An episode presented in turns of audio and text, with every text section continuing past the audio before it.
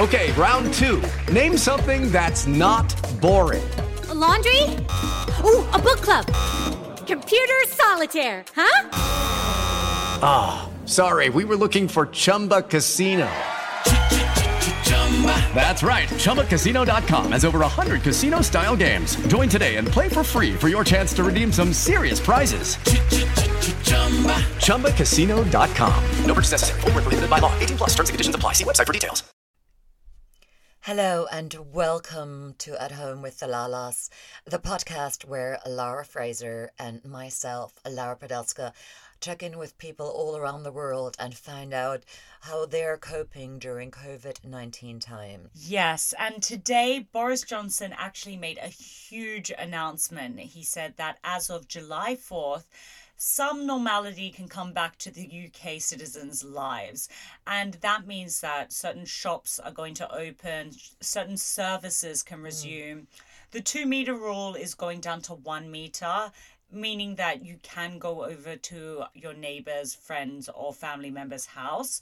And on top of that, parts of the hospitality industry are going to resume, which a lot of people are getting really, really excited about. Let's yeah, be honest. So, to give everyone a little bit of context that isn't in the UK, we have effectively been in lockdown. We have not been allowed to leave our houses really. Well, recently we are, but yeah, only for exercise for purposes exercise. and going to the grocery store. Yeah. Very basic things. Very basic things, and you and I have stuck with this because I think we really didn't have a choice and we mm. wanted to we want to see our family again and yeah. it's been very, very interesting checking in with so many people and finding out how different their lives have been affected by this horrific mm. disease really i think also what we were discussing as well when you are not working in the front line mm. and in any of those services whether it be for the nhs or the postal service or essential jobs essential right? yeah. jobs you have this idea of lockdown as being bored and stuck in your house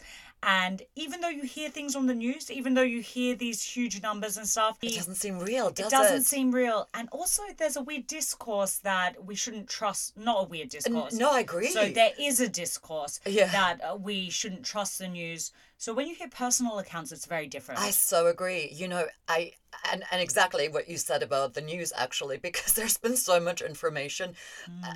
and so much conflicting information that I just thought for us the best option is to just stay home until this yeah. calms down and i'm i'm glad we took that decision and in the end what has come out is is that this is far greater than i think any of us could have imagined, especially in the UK. Yeah. We mm. are at I think over forty thousand deaths. Yeah, which forty five thousand. The numbers yeah, constantly they constantly change as well, yeah. which which is also something I find really confusing. It's also don't you feel like it's incredibly unfathomable how many people have lost loved ones, how many mm. people have lost their jobs, how many people have not yeah. been able to bury their loved ones? I'm not sure. I feel like celebrating on the 4th of July. I feel like yeah. maybe e- easing into something obviously supporting the hospitality industry which you and I both also work in but yeah. um, mostly really supporting everybody who's been on the front line still. Mm. I think I think it's so multi-layered the emotional um, surroundings about celebrating July 4th because on the one hand our economy so desperately needs us and so many people have lost their livelihoods that any any glimmer of hope is uh, something that they would like to celebrate. On the other hand, like you said, we're still in uncharted territories. This could really bring about a second spike in COVID, and Lord knows what we'll do then. Absolutely. I think for me, over the last few weeks doing this podcast, and interviewing people from Mexico, Rose in Mexico, mm. to literally all around the world, to mm. Los Angeles, back to London it's been it's given us a bit of a glimpse on the struggles and successes everyone has had or how they dealt with it if you will yeah. and when i mean successes i mean surviving and not getting infected and not getting ill and not being being mm. hospitalized essentially so on this note i wanted to say I feel very, very fortunate for everyone that has come on, and a big thank you to them. And at the same time, we have a wonderful guest today. We have probably just the most inspiring, brave, great friend that I can imagine. We've got Sarah Mulindwa on the show today. Sarah Mulindwa has recently, well, at the beginning of COVID 19, gone back into nursing at a hospital. And just a bit of background on Sarah you might know her from the incredibly successful show and educational show, actually, called The Sex Clinic. She's also a fashion stylist, presenter, radio host. So she has all of these things going on, but she made the conscious choice to say, actually, I have a skill set that I can help people with, and I'm going to risk my life by going back yeah. into the NHS, into a hospital with loads of cases of COVID. And from the very beginning, helped as one of our essential workers. And how brave is that to leave your family behind and not be able to see them? And also, you know, the fashion industry, all of that, it's a bit of a fickle world. It's, yeah. it's fun and all that, but it's glamour it's glamorous and mm. she does work in the industry. It actually very successfully so. She worked for 1883 magazine and mm. she worked as a stylist on thousands of shoots and videos and she's had all that success and as a presenter. And then she decided to put on her PPE, go on the front line, live in a hotel, which we shall, she will tell you all about, and fight this disease. And, uh, I found her interview incredibly moving, and I, I hope that you all are as inspired as I was by yeah. her own words. So I think there's nothing left to do but let her talk. Completely agree. Here's Sarah Mulindwa.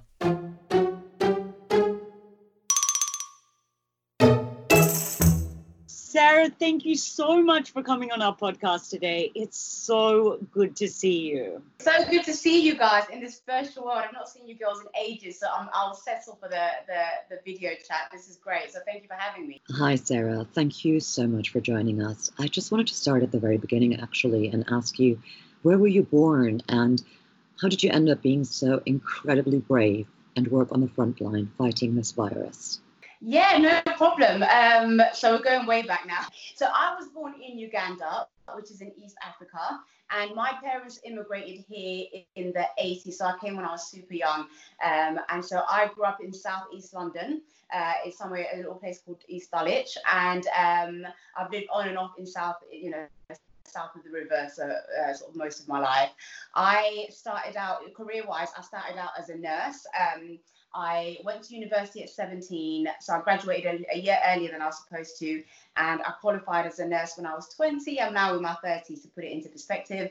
Um, and I pursued a career as a nurse, and I worked in acute medicine for five years in the NHS. And then, about five years into my career as a nurse, I decided that I wanted to specialize um, as a nurse. And so I decided to specialize in sexual health and HIV, uh, which I've been doing for the past nine, almost 10 years now. And in the middle of sort of specializing in sexual health, I also decided to make a career move. So, as much as I love being a nurse, I also had this other side of me that was more creative. And I always um, wanted a career in the fashion industry. But you know, being a being a young girl from a working class background, I think a career in fashion always seemed like super big. And this was when I was in my sort of early to mid 20s, where there was no Instagram, no Twitter, no social media. Like it wasn't a thing that it was now.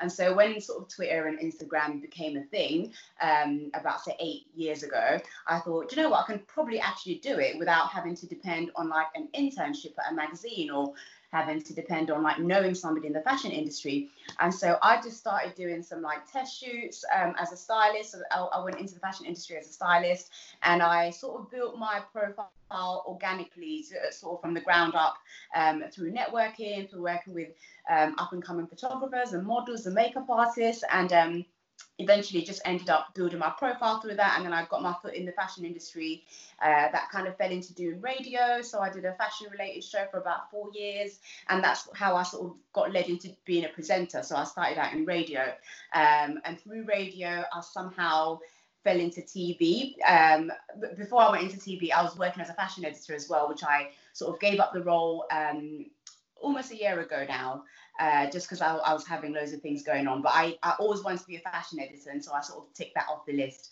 So once I'd done that, um, I sort of continued with sort of my TV stuff that I focus a little bit more about. And within TV, it's more from my uh, career as a nurse. And so I do a show called The Sex Clinic for Channel 4. Um, we're in our second season and we should be gearing up to film our third series soon. And it's about sex and relationships and it sort of draws from my nursing qualifications as a sexual health nurse um, and it's about sort of encouraging young people to talk openly about sex relationships body issues everything to do with sort of you know that field of things. And so um, what i do now at the moment is i still work within the fashion industry. I work as a freelance stylist, but I work part time as a nurse. So I do two clinics a week um, in a sexual health clinic, and that sort of keeps up my um, my nursing profession so that I don't lose that because I never want to lose that. Uh, and so I still practice that because I do the show as well, and so that means I have to you know keep up my my practice as a, as a sexual health specialist so i do that and i do sort of freelance styling work i do presenting i do the odd radio bits and uh, bits and bobs here and there um, i'm hopefully starting a show soon on Talk Radio. Um, so kind of getting that done. But the last few months have been a little bit crazy. I've gone back into um, into clinical nursing, so I went back to the hospitals uh, during the pandemic, uh, and I've just it's been I think I think this is my third week now since I came back from the hospital. So I was there for I think two to three months, sort of working on the front line. I've not worked in the hospital in a very long time, so um, just coming back from that has been a little bit intense. So I wanted to ask a question on that because you have actually gone back into the hospital system. There's a huge pandemic going on, and I'm sure the pressure is very high. Firstly, I want to know what hospital you're at and some of the things that you'd like to relay to the public about your experience on the front line. Yeah, so I was working. So at the time of this recording, um, we've sort of gone past the peak of the virus, and so we're sort of at the phase where we are the lockdown is being lifted and sort of life is going back a little bit you know back to normality a little bit. With still obviously the social distancing um, in place and you know people wearing face masks. So i've been out of the hospital for three weeks now. And during the pandemic because i know there was a lot of you know it's like when something like this happens on a global scale it's just there's a lot of information overload and there was a lot of people saying you know this thing is not real. This is all you know all these conspiracy theories and all these things. But um obviously i was in the front line i was looking after covid patients. And i remember my very first day.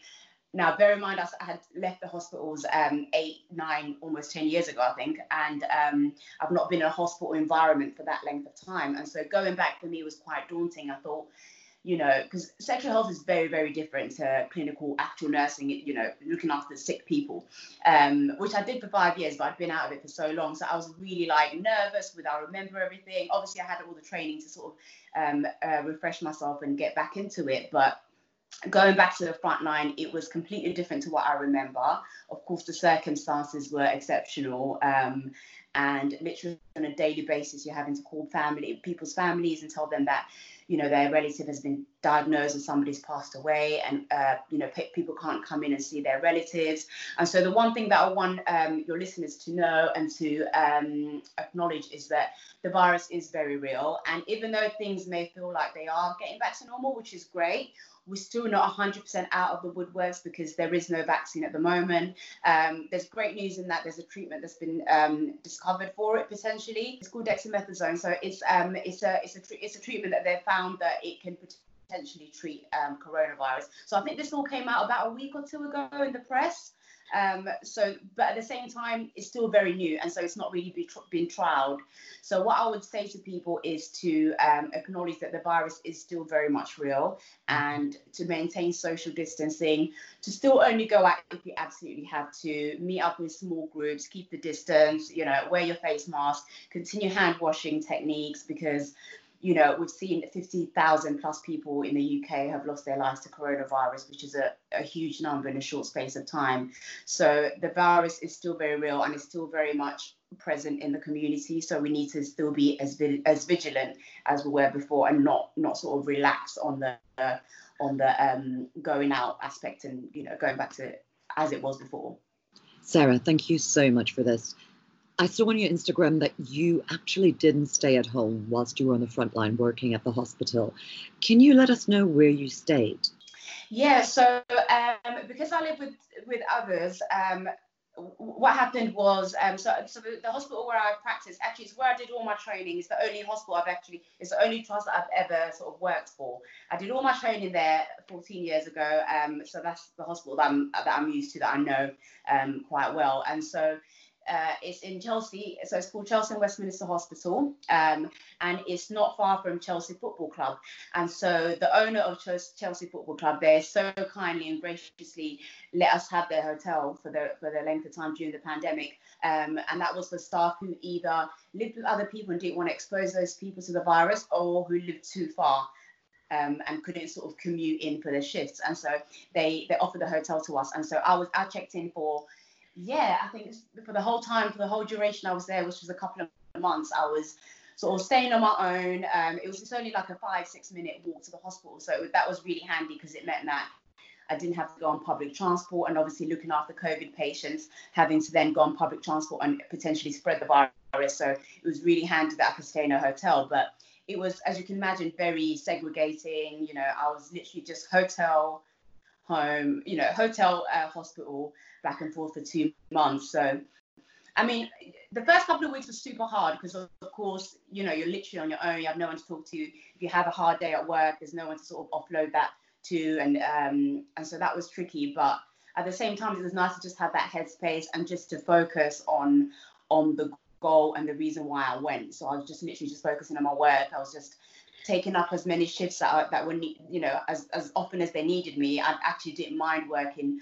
more than normal because otherwise I'd just be sitting in a hotel. So, um, so it worked out in that way. Um, and I'm just so, so grateful that, that we had the facilities and just how the community pulls together during a time like this. And like, you know, all the hotels across London were offering their, um, the hotels for free to the NHS staff, which made such a huge difference. I can't even explain because I wouldn't be able to do you know, to work as much as I did if I didn't, if I had to commute to Chelsea every day. So that was amazing. Thanks, Sarah. So, what is a typical day like for you when you were working at Westminster Chelsea Hospital? So, I mean, I saw a lot. Uh, my typical day, so I would start at 7.45 in the morning. That would be the start of the shift. Um, and then would finish at about 8, 8.30 in the evening. So sort of looking at 12, 12 and a, half, and a half hour shifts. Um, so you come in the morning, we do the handover, um, and I was I was on a on a ward that was it was a mixed ward. So some patients were COVID positive and then some were negative. And it was different to how I remember being in the hospital because they had to obviously um, change the environment to cater for the virus um, to keep the virus at bay. And so you found that patients were literally in a room in just a, a a white room with like a small window, so you could literally just see them enough. Um, you had to wear full PPE with everything, um, and the protocol for PPE was very like the way in which you put it on, the way in which you take it off, how you how and where you dispose of it was very um, everything was sort of down to a T in in order to control the virus, and so you were finding that for you know, I'd say if I worked a 12 hour shift for about nine hours of that, I was in full PPE. And so, um, you know, you spend your whole day. And obviously, it was really hot around that time as well. So, you know, we're in the summer. Um, so we hand over the patients and then you're allocated a set um, number of patients. So I'd have sometimes I have four patients, sometimes I'll have six patients. It really would just depend on staffing levels and how full, um, you know, the, the, the ward was and you know you do your ward rounds you do your drug rounds so i you know do all the drug rounds then then you know all the treatments it, i mean it's very complex so i won't bore you with all the te- technical sort of bits to it um, but with every patient it was what i found really difficult was the ppe because every time you step into the environment you have to put it on. You have to dispose and then you have to do the same with each and every you know patient that you had. And I don't, I don't know if you guys remember but there was like a massive thing in the media about the shortage of PPE so when I started they were really like you know the mask that they were giving us initially you know the the the normal mask that anyone can get the sort of surgical mm-hmm. masks. So initially we just had that and aprons and and and we were like super uncomfortable because you know these masks they're not tailored to you know they're just sort of every everyone can use it one size fits all type of thing and so the shortage was a bit of an issue initially but um luckily um you know we managed to get proper masks and stuff but you know, it's just that worry. It, I wasn't even so much worried that I would get COVID. Um, I always, I sort of made peace with the reality of that, that that was always going to be a possibility, especially when you're looking after positive patients. But my worry was always that I would get it and then pass it on to other people. And so the PPE, yeah, and so the PPE was, um, you know, that was a bit of a of a worry for the first couple of weeks, but then eventually, um, yeah, they managed to sort that out, and then it was fine. But yeah, in a day you'd see, even if, if, if it's either my, my, patient or somebody else's patient, but you know, several deaths on the ward. Um, I remember one patient, um, my first day, like I said, one patient passed away. And so when somebody passed away, you have to do something that they call the final rites. So you sort of you know prepare the body you wrap the body um you know put tags on them and then get get the body ready to be collected um and taken to the mortuary and stuff like that. So doing that sort of on your first day back after almost a decade was was really tough. And so you know and then having to go back to a hotel room on your own and not even have sort of that that extended support. So that was you know that was quite challenging. And i remember um one patient i think it was a few days later from following from that one um he was about to pass away. He was an elder elder gentleman and we had his daughter downstairs and she was just hysterical and um because of the strict the, the strictness of the guidelines and you know people not being allowed into hospital it was so heartbreaking but we just we just couldn't let this lady come in and say bye to her dad. And for me you know as somebody who lost my dad i found that like uh, for me that's something that i think will probably stay with me for a long time because you just put yourself in that person's shoes and how they must feel and just not even be able to like hold their hand and stuff. And so what i would do with my patients like that is i would just get as much of my work done and then just sit down, hold their hand, and just like be there with them, pass on messages from the phone, from their relatives, so that you know they have somebody there with them and just tell them how much they're loved and how much their family. God, I'm gonna go.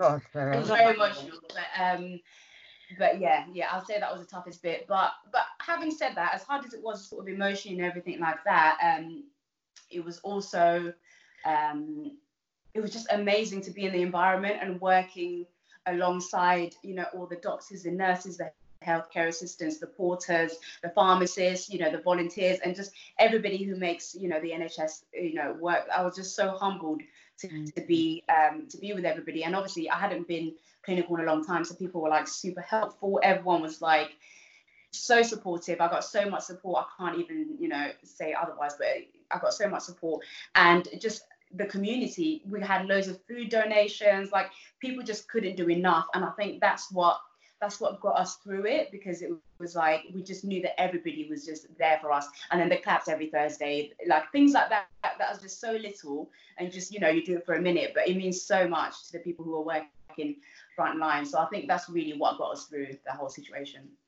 I wanted to ask personally as i have someone so knowledgeable on the other side of this skype call how much do we know around how long the virus can live on inanimate objects? And you also told this incredibly touching story of a girl who could not visit their father who had passed from coronavirus. I wanted to know how much do we know about how long the virus can live on someone that's no longer with us? Or are we just in the process of still figuring all of these things out? I think that there's still so much research going on about it and still trying to figure out. We know that there's a 14 day window period um, of when you become infected and when you might uh, become symptomatic. Um, we know that it's it, the thing about coronavirus is it's like any other flu virus. The only difference is that none of us have had it before, therefore we've got zero immunity to it.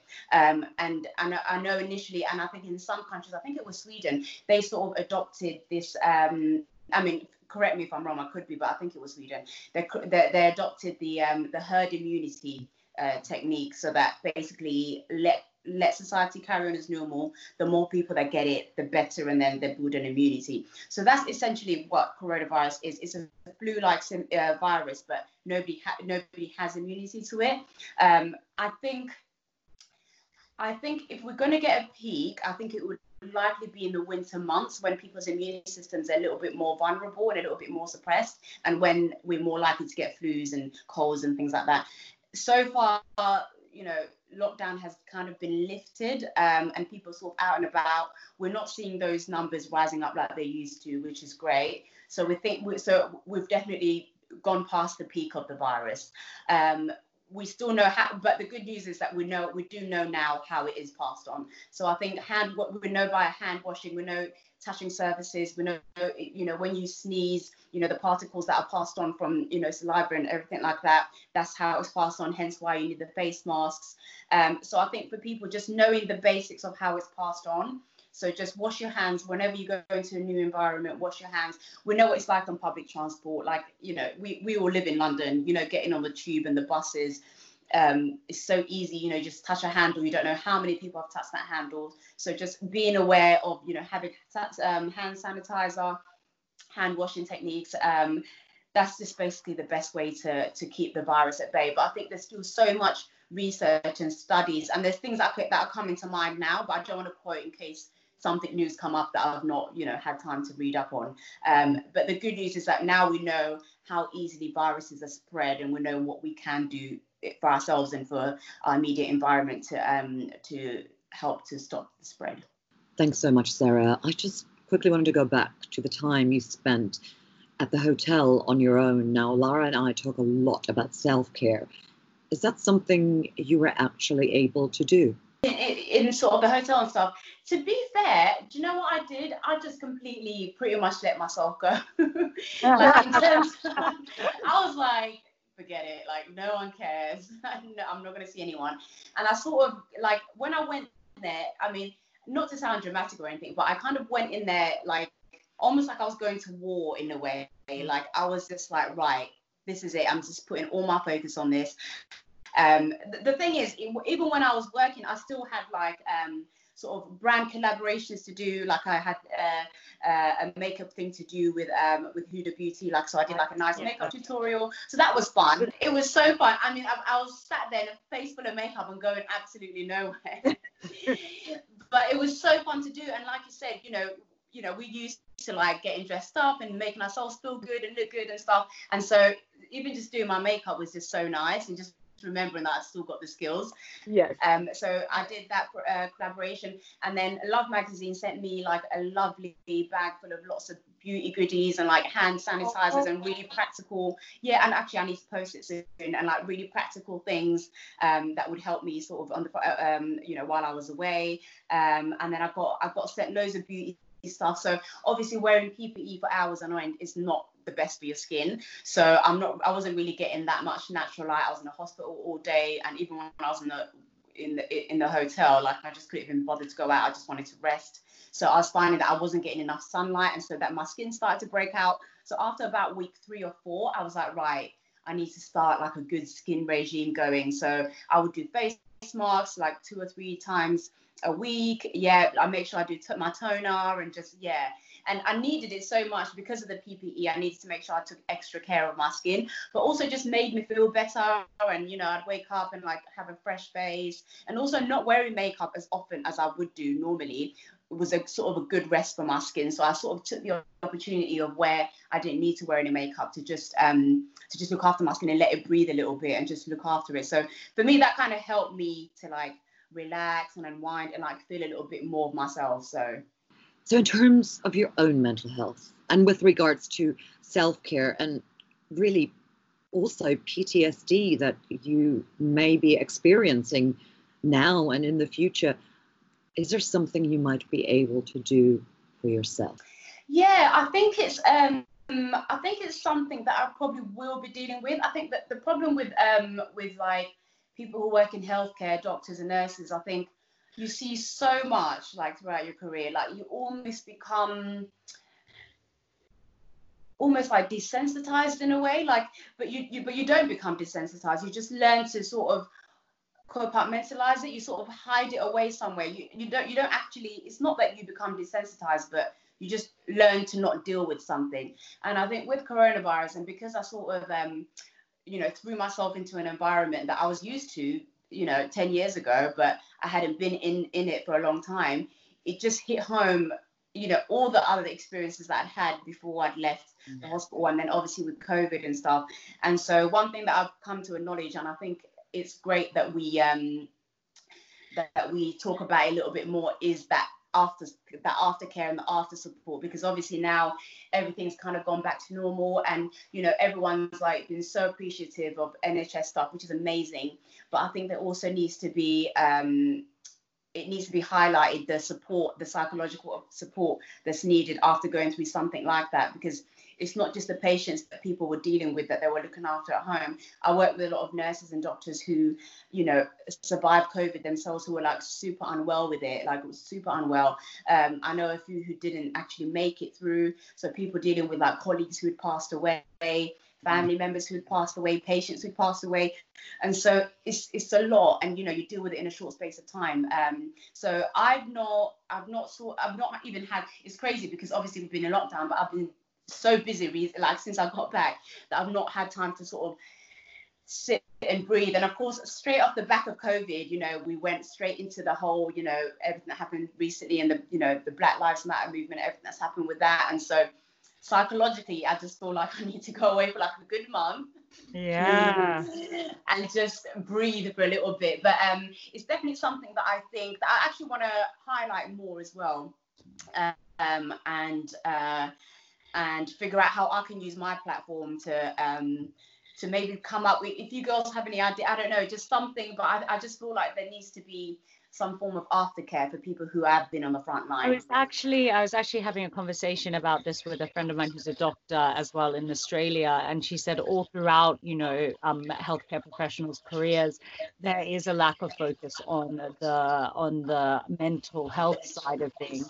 Right you know that maybe that's something that programs should look into mm-hmm. now that you've returned to your normal life probably have some form of routine going on have you managed to put some thought in how you will adapt all your sectors of work such as fashion styling and presenting to these new ways of living to be honest, so everything sort of within fashion in terms of so as you girls know, fashion week would have been earlier in June, the first week of June, mm. um, which is normally when we meet up and go out, which I'm glad that we couldn't do this season. So I remember sitting, I was like, oh, right now, you know, I could be at like a really nice party or whatever. Um, so obviously, Fashion Week has changed. Um, as you girls know, with Fashion Week, you can't really social distance at a, at a fashion show, can you? Um, and even like normal press events that I'd normally go through throughout the week, um, all of that is pretty much at a standstill until you know until further notice. And so what I'm finding now, actually, um, and you know, I always I always believe that there's always something positive always comes from something negative. And I think for me, the positive that I find is that I've had time to actually just stop and even though I was working in the hospital, normally my life is like 100 miles an hour. I'm either at a photo shoot, at an event, in clinic, uh, filming something. I'm always doing something throughout the week, um, like every single day, even on weekends. And so I, I managed to have the time to just stop and just to figure things out. And so within the fashion industry, I think, thing, and like, you know, as I said, with fashion weeks and and even doing photo shoots, like you know, when I was working as a freelance stylist, you know, would set up photo shoots and stuff like that. So all of that is sort of at a standstill. I think they might go back to normal gradually, but I'm finding that I'm working in different ways in terms of like I'm doing a lot more writing um, in in terms of like sort of the, from the health perspective. Um, I've just re- very very recently started working with a new manager, so she's like, um, you know, we're doing a lot, loads of different stuff um, sort of within TV and and um, and that you know from that side of things and. Um, I'm sort of trying to get back into radio as well, pick up from which I was trying to do before lockdown. So I'm trying to sort of pick that up again. So I'm finding that I'm probably working just about the same, but in just completely different ways. So I do miss the fashion, you know, the fashion element of things, um, but I'm finding that I'm focusing more on like the TV and the radio and my writing. Like, you know, I, I used to do a bit of writing here and there, but I found that that's something that I'm sort of picking up a little bit more. And so it's fun, but I'm still doing like fashion collaborations and like trying to do like, um, you know, collaborations with handbag. Uh, there's a handbag brand that I've done a collaboration with recently, um, and so keeping my foot in the ner- in the in the fashion industry, um, and still doing all the other bits that I do. Um, so just trying to, which I've always done, is try to like keep my foot in in in a bit of everything to keep me because I'm passionate about all of them. So I always figure, why why can't I do everything that I love? It's so interesting. Now, I do want to talk about the show you're currently on, and you're about to go into the next season for Channel 4's The Sex Clinic. How did that all come about? Yeah, so the sex clinic, um, sex clinic, I got involved with it in 2017, I believe, when we filmed the pilot. A friend of mine, um, who I know sort of from the creative industry, she works in TV as a casting director, and she she wasn't working on the show, but she knew somebody who was working on the show, and she knew that I had um, sort of a background in presenting, and also knew that I happened to be a qualified nurse and that I happened to specialize in sexual health. And so she was like, Sarah, I know somebody who's working on this show. I think you'd be perfect for it. And it was in the really super early stages of the development. And I remember thinking to myself, like, this is never gonna like who's gonna be who's gonna go on national TV and air their dirty laundry? But I mean, how wrong was I? But um yeah, so wrong. And then um so she put me in touch with her friend. And then long story short, he came to meet me on one of the days that I was in clinic. Um, and he came down with all his leaflets about the show and just sort of told me a little bit. And then I did a Skype interview with him, um, and he was, you know, quite happy with it. And then he uh, passed it on to the the, produ- the production team, and then they invited me in uh, to their offices in Hammersmith to do like a proper a proper like uh, casting for it. And then they said they, they loved the fact that i obviously was a nurse so i was qualified to, to to do the job, but then that I had the um, the presenting background, which was like a quite a unique combination to find. And so they and so once they um, once they cast me, they then started looking for um, the doctor and the health advisor to sort of make the full team, so the three of us. Um, and then we filmed the pilot in 2017, um, and that was for online. So it was just for I think 4OD, is it? No, All 4, All 4, which is Channel 4's online content um, platform. And so they sort of put it out in like short episodes just to see how, you know, how people would take to it, if it was worth sort of making into a show. And then it was super successful. Um, you know, people, you know, it, it really resonated with young people. They loved it, and so they decided to commission it for like a proper TV series. And so we filmed series one um, for E4 in 2000 and I think Jan no in 2018 we filmed that um, and that was like when we really like okay we're now an established show we're on TV kind of thing um, and then series one just like like yeah. till this day I yeah. still have people from like Australia Croatia New Zealand because now it's like being shown in these other countries and um and like I think you, you're never going to go wrong when you're talking about sex. It's something that everybody can relate to. Like no matter what, where you come from, what race, like everybody, it's just so relatable. And so it really like it got a lot of attention, um, and it did really really well. You know, the channel really happy with it, and so um, we filmed another series. So we got commissioned for series two, which is the one that's currently out. Um, so series two, we it was aired in January of this year um, on E4 and then it's coming back on TV within the next couple of months. So this time it's going to be on Channel 4. So they've upgraded it to the main channel. Um, so yeah, which is great. So it's going to be, um, they, have not got the confirmed date, but it will be on within the next couple of months on Channel 4. Um, and then normally we'd be getting ready. We normally film in July, but because of everything, it's likely to be pushed back a little bit um, a little bit forward to a little bit later in the year. We'll probably film series three. But so the sex clinic is, um, yeah, no, it's it's something that I, have always said, even before the show came about, that it would be so interesting to do a show like this because even just in normal clinic, I mean, the sex clinic kind of touches on what it's like to be, you know, in sexual health, but like real clinic is even crazier like it's even crazier but so to have a show that really reflects that and i think it really does it has a really good combination of like being really educational. So it's super educational. We, we really explain everything um, in detail. You, you see everything, you know, with the with the people that come on it, the contributors, it's up to them whether they have the cameras down or up. So, you know, they've got the option. Um, and surprisingly, a lot of them are like, yeah, it's fine. And so which is good from an educational perspective because it's one thing talking about a symptom, but if you're watching a show and then you actually see it, okay, it might be a little bit like, oh my God, I, I don't want to see it. But for somebody who may be suffering from something like that, for them to physically see it on TV, not only does it normalize what they're going through, but then they can actually you know look at what something looks like and it can um, sort of help them with whatever they're going through. And so what i find is a lot of people would get in touch and say thank you so much for discussing i don't know like endometriosis which we discussed about a couple of times that you know we've never really seen a lot of people touch on some of the subjects that we touch on on the sex clinic. Um, so it's educational but it's also like super funny like the, the, characters that we get through the doors they're just hilarious. And so it gives it that sort of fun young approach but still being quite serious um, and educational as well. So it's super fun to do. It's, it's you know we have so much fun making it. So fingers crossed when everything's back to normal we'll get we'll get series three out to everybody again. Yeah what is your hope for the rest of the year? Or really what is your hope for the future yeah, I think it's been a heavy year. To, to, think that we're just in June and all the things that have happened this yeah. year, like it's. I think it. I think it started with the fires in Australia, and like it's just every month is something, and it's just like, what more can we, you know, can we expect for the year? But I think if coronavirus being sort of the biggest thing that's happened this year, I would say, and, and then off the back of that, the whole Black Lives Matter movement. I think I hope that what we do learn from this, and that what COVID teaches us,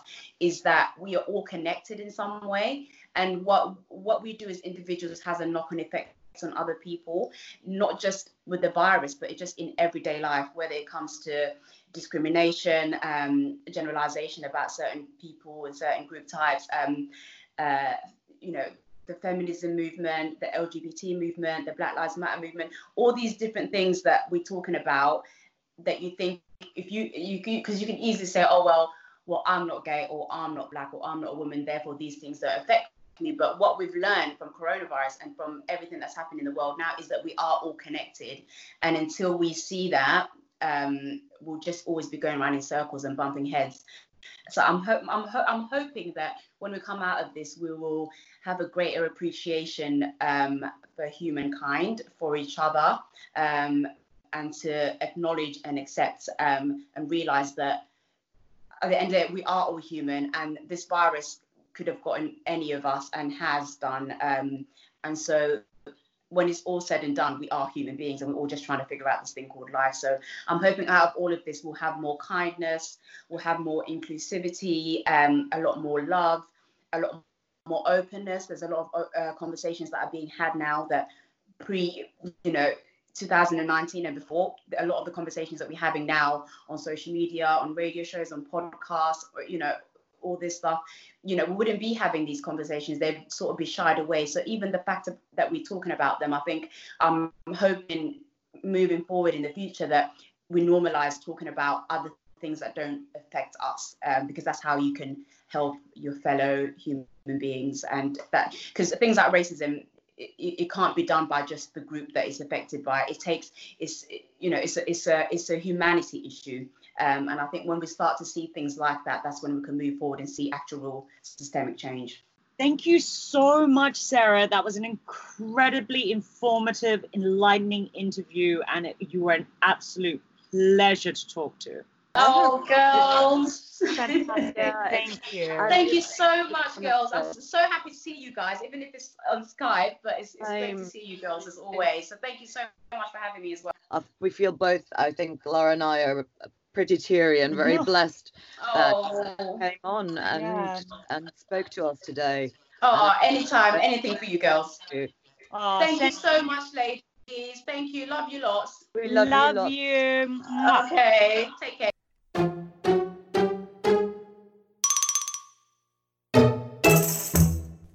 Thank you so much, Sarah. That was an incredibly moving interview as it was so personal and it really resonated hearing your accounts of all the things that have happened. It's made me really teary. I, I it's it's made me really somber and um, feel very privileged that we were in a situation where we haven't witnessed it. Feel also very privileged that Sarah decided to speak to us and yeah. come on the show today and just be so open and letting mm. us in. I cannot imagine what she must have witnessed. Yeah, I think the thing that kind of touched me the most was hearing how when someone loses mm. a loved one, they are unable to go into the room with them and unable to mourn in all the ways that we take for granted. And that is just beyond devastating. It's beyond belief, isn't it? Yeah, it's It's beyond just not belief. Mm. something you can fathom. Um, I just want to pledge my support to every NHS worker and to everything Sarah does, and thank her for agreeing to come on and for being so brave and so strong and Mm. so inspiring. Thank you, Sarah. If you enjoyed listening to this podcast, then please do subscribe. And if you fancy rating it, you can do that on any outlet. With LuckyLand slots, you can get lucky just about anywhere. Dearly beloved, we are gathered here today to. Has anyone seen the bride and groom? Sorry, sorry, we're here. We were getting lucky in the limo and we lost track of time. No, LuckyLand Casino, with cash prizes that add up quicker than a guest registry. In that case, I pronounce you lucky. Play for free at LuckyLandSlots.com. Daily bonuses are waiting. No purchase necessary. Void where prohibited by law. 18 plus. Terms and conditions apply. See website for details.